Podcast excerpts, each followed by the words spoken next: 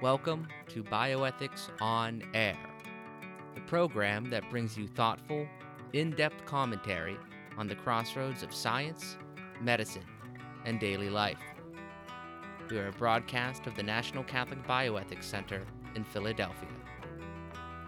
Today's episode is about CRISPR gene editing technology, which has given scientists and gene hackers alike the ability to rearrange the building blocks of a living organism to virtually any purpose they want.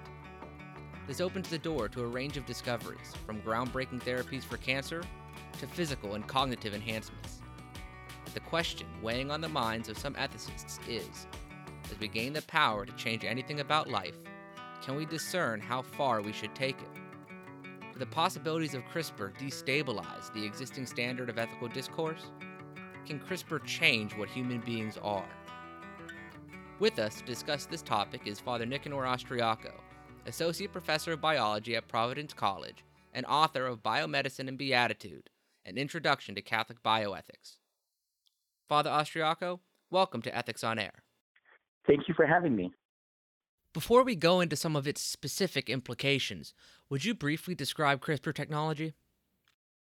So CRISPR is a very recent, and I'm talking just in the past several years, a, a, a very recent technological advance that allows biologists to precisely edit any genome in the world. Now, if you imagine the genome to be a book with sentences and punctuation, for the first time, CRISPR would allow a scientist to take any letter, say a G, and replace it with a T, or to remove a comma, or to add a period. Now, I'm speaking metaphorically, of course, but the precision for the gene editing is, is really unbelievable, number one. Number two is this is technology that we took from bacteria. So this is a technological advance that emerged from research that were lo- research scientists were looking at bacteria and they were looking to see how bacteria protected themselves against viruses. And one of the things that bacteria do to protect themselves against viruses, they precisely attack viral DNA.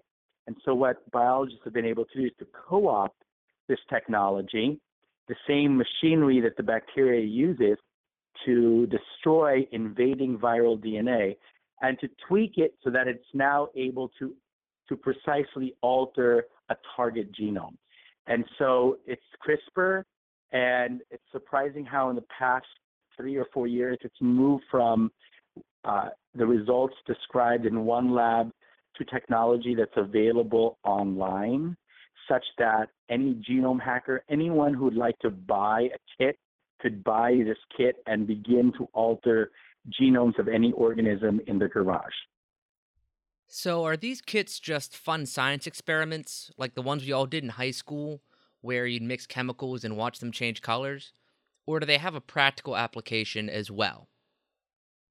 So, uh, one of the one of the kits that's available right now is you can get a CRISPR kit that will allow you to change the genes, a gene anyway, in this particular case, of uh, the yeast that is used to bake to bake bread and to brew beer. And you can actually alter the color of these yeasts so that they become red by simply changing one of the genes that, that yeast normally has.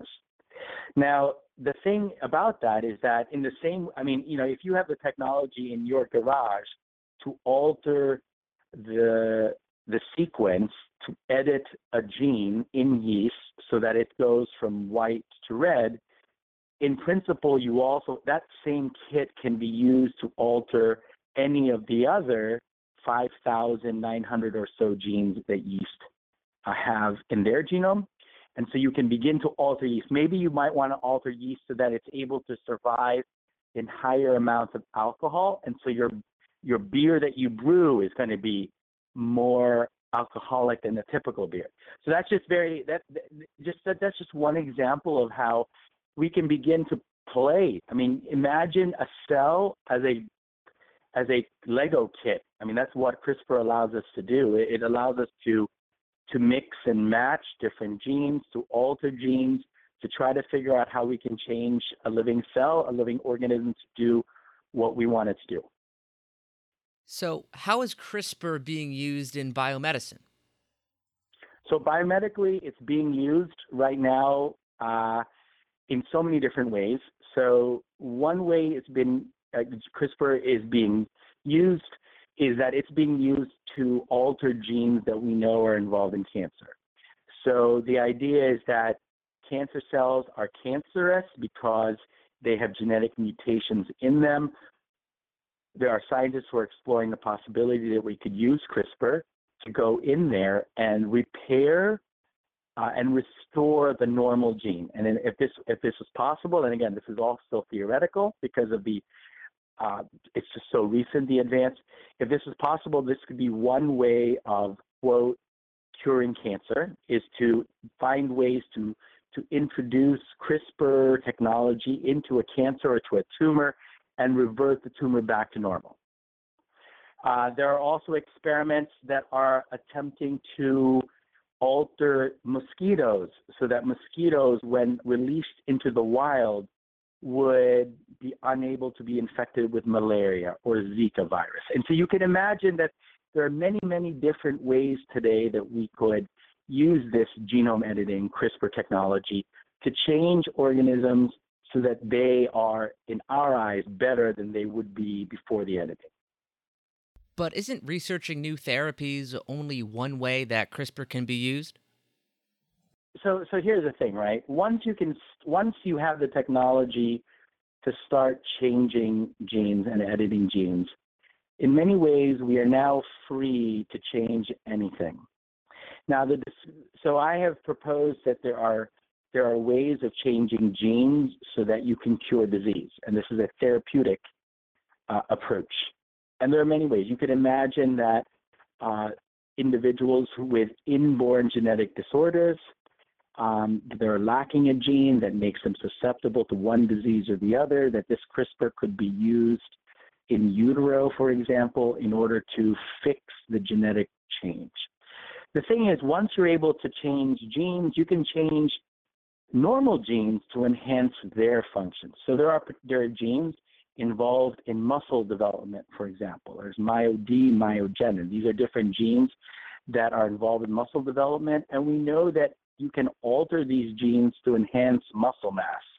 So you can imagine that there in the in the not so distant future, some bodybuilder who would like to bulk up would actually use CRISPR in his own in his own muscles to try to alter the muscle structure so that they bulk up even before he goes to the gym or in a way that enhances his ability to bulk up when he goes to the gym. So you see, and, and this is this is what is called the enhancement approach to gene gene editing.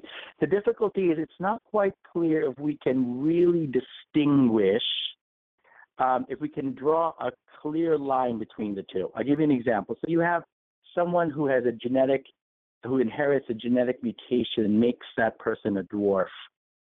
And that person is basically uh, we know that, that that individual, if we don't do anything about it, the, the, the individual will grow up to be four or five.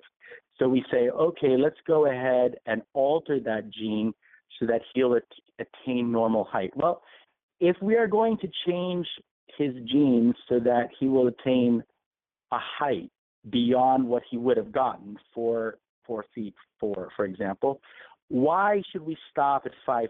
Why don't we just give him a height of six five, especially if he tells you that he wants to be a basketball player in the NBA? And so here's here's the thing. So the same technology is being used to correct a genetic defect, but the question is, how far do you correct it to? Do you have to correct it to the norm of the population? That because he's a man and the normal height in the United States for a white man is about five ten, should we stop there? Why should we stop there? Why can't we give make him six five? Given there are no, there are people who are in the normal spectrum of the population who are six five. You see them on the NBA. So this is where it gets a little fuzzy. Exactly what sort of moral principles would we use to discern one from the other is not quite clear to me, and I don't think it's quite clear to many people at this time. So, who's talking about these moral issues and what are they saying about it? Well, it's a very, I mean, there, there, there is a, there is a decades long conversation about gene editing.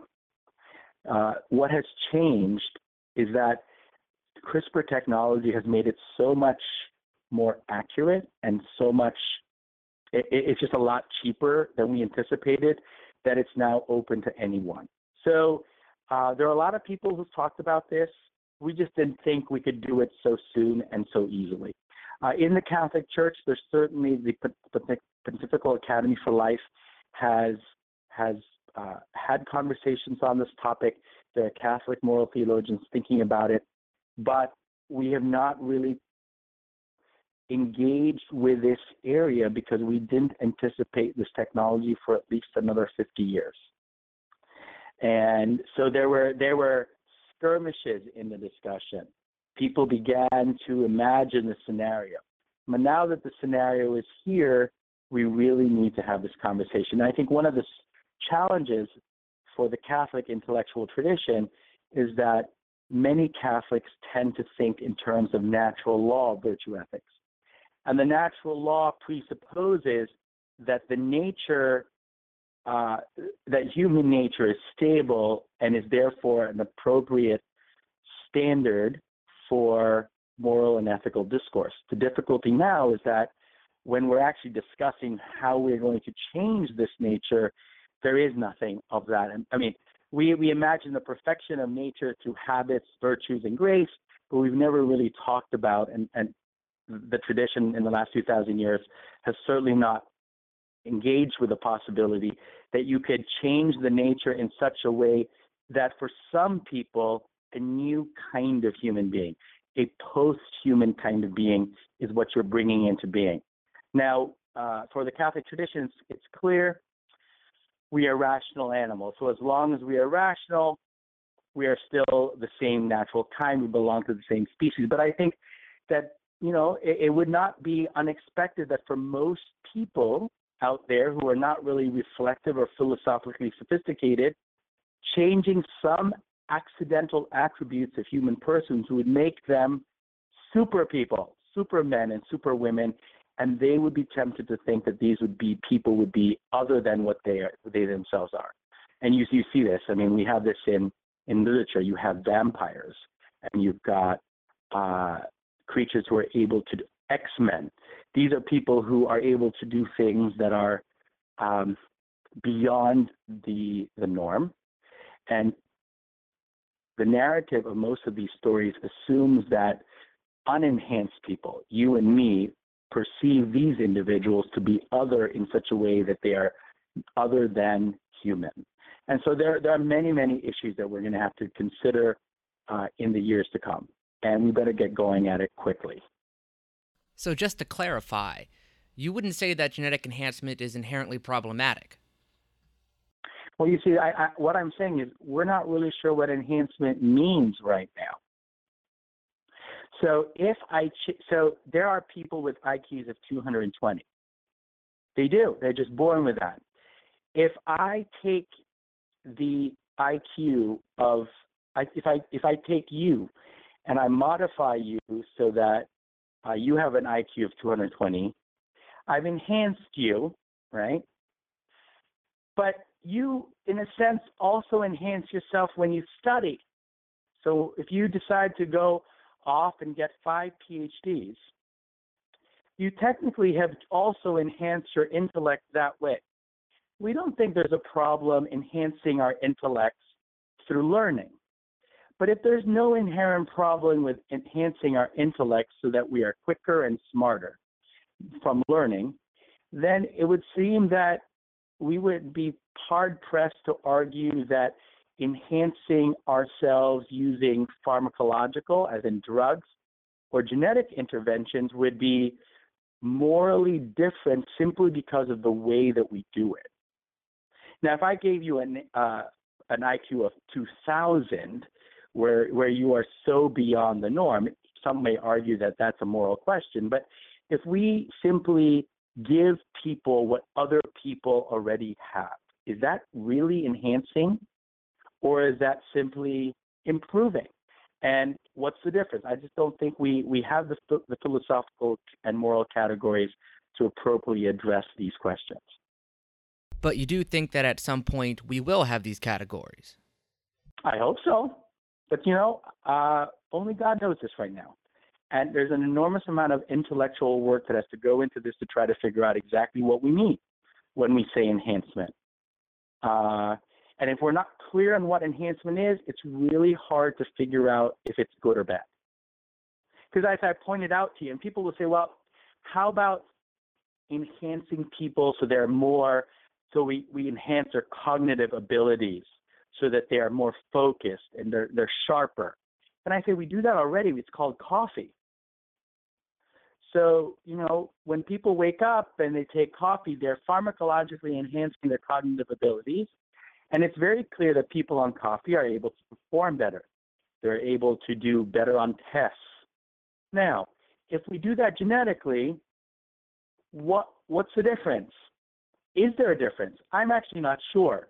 And I think this is part of the questions that we as a intellectual community have to deal with. If we if we say that there's something inherently problematic with genetically altering someone so that he can function as if he was on coffee without coffee, then we would have to figure out why that is the case and to come up with a clear argument for that. And if we say that genetically enhancing someone so that they are cognitively able to function as if they're on coffee, and then we say there is no problem, then that appears to suggest that there's nothing inherently wrong with genetic enhancement. And if there's nothing inherently wrong with genetic enhancement, then the question arises are there boundaries for genetic enhancement? Are there kinds of genetic enhancement that may be beyond the moral pale? But we won't know that until we sit down and have a sustained engagement in the conversation about this. Uh, notice too, however, that I have um, completely gone around the methodology of genetic enhancement. I'm assuming here that we could genetically enhance people, adults. We could deliver viruses to them. We could inject viruses into them that would then infect their cells and genetically enhance their cells. Um, I would find it very morally problematic if the genetic enhancements were done um, using artificial reproductive technologies that um, lead to the death of innocent human beings at the embryonic stage. I'm happy you brought that up. How do artificial reproduction technologies factor into the moral discussion of genetic enhancement? The easiest way to make right, so the easiest way to make a genetically modified person is to genetically modify him when he's one cell large, when he's an embryo. That's just simply the easiest way, and we're already beginning to do that the United Kingdom has um, has approved a mitochondrial genetic transfer to try to uh, alter the genetics of a human person at the embryonic stage. Um, the Catholic Church, rightfully so, has has condemned such technologies for many many reasons. One of it being that um, the technology at this point is such that the efficiency rate is not 100%. So you you are you are basically taking people and putting their lives at risk, embryonic, uh, very small, immature human persons. So, and but those those the moral objections to that is independent of genome enhancement. It's it's in, it's it's independent of CRISPR. It's independent of gene editing. The moral objections to any work with IVF and embryonic uh, manipulation is basically is based upon the church's uh, deep awareness in Christ, both philosophically and theologically, that the best philosophy and the best science affirms the full humanity of of the embryo, and therefore that embryo, because that embryo is is fully human, should therefore be be respected uh, as he truly is, which is as you and I are respected as as as, as organisms uh, organisms who are also truly human. So, so the reason why I have basically put stepped aside from the whole the whole IVF question is because the IVF question should be dealt with independently of the CRISPR genome editing question. Uh, the IVF question should stand on its own. Uh, the question we have to deal with as a Christian Catholic community is if a time comes where genome editing can be done without any embryonic work, without any IVF work, and I don't think this is unreasonable to imagine.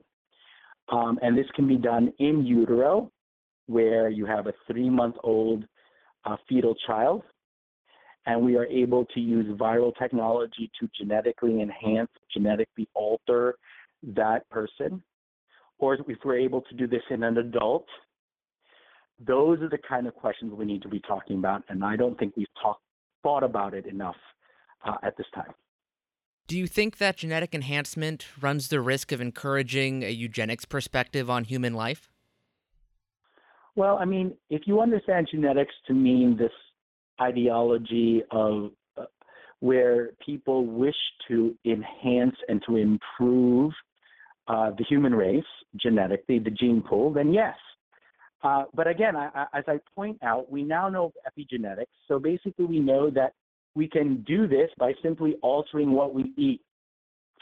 So there are there are clear studies that obese fathers and obese mothers will give rise to children who are inclined to obesity and type 2 diabetes.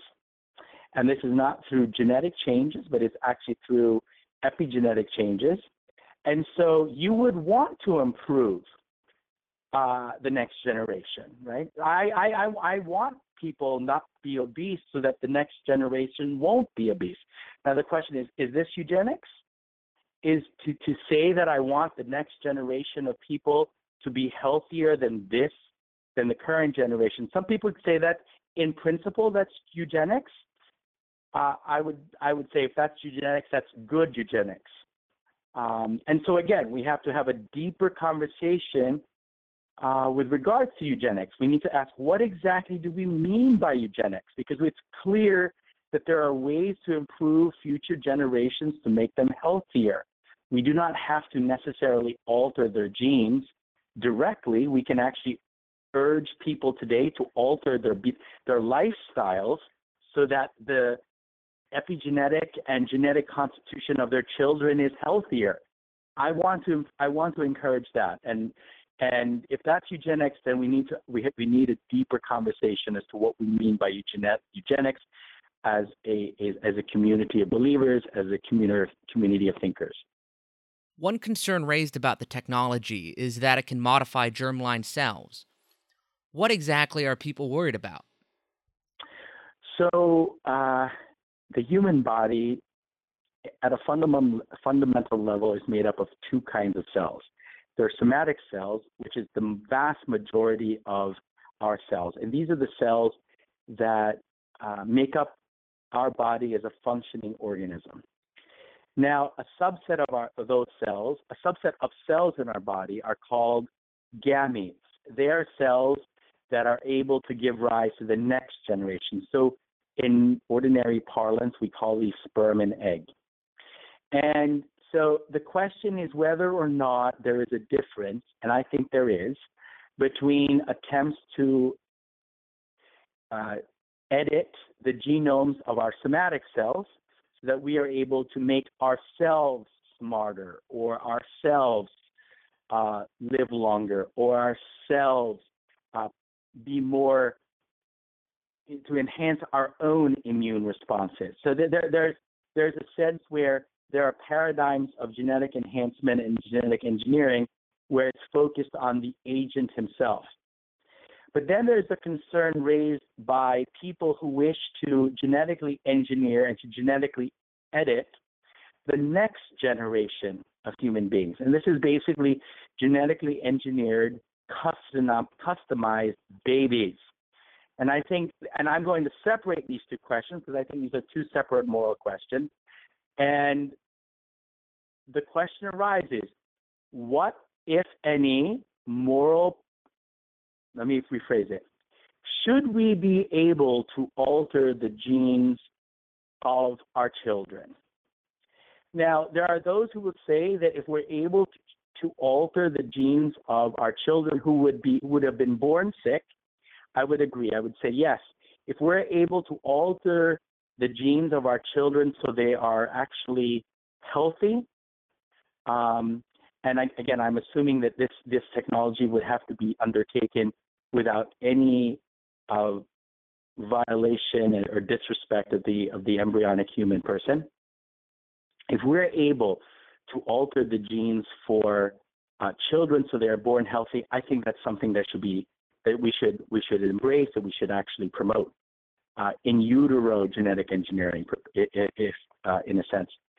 But again, as I pointed out, once we are able to talk about fixing genetic defects, we are raised with the question of a question of how far do you fix it? And once you are ra- when, once you raise that question, it raises the question of where exactly is the line between fixing and improving, and then from improving to transcending what is human. And again, these again are all these these are deeply profound questions, not only involving morals, moral theology, but anthropology, how the human person is. And to be honest with you, I don't think our civilization is quite ready to really hasn't begun that conversation that we should have in depth.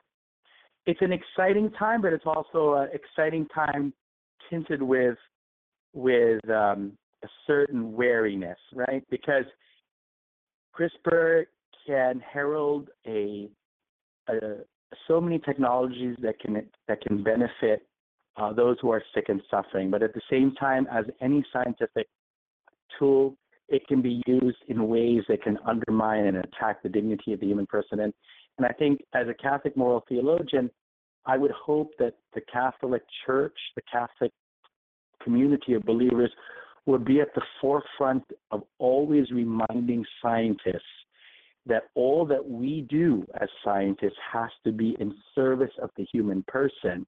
And this is not to treat the human person as an object, but always as a subject made in the image and likeness of God who's destined for glory in Christ. All right. Well, thank you very much, Father. Thank you very much. And uh, it was wonderful having this conversation. God bless you. That was Father Nicanor Austriaco talking with us about a few of the moral implications of gene editing. Father Austriaco is the guest editor of the spring 2017 issue of the National Catholic Bioethics Quarterly, which deals specifically with CRISPR technology. For more information on CRISPR or to find answers to other bioethical questions, visit our website, ncbcenter.org, and subscribe to our publications, Ethics and Medics and the National Catholic Bioethics Quarterly. I'm your host, Phil Cerrone. Thank you for joining us, and we'll see you next time.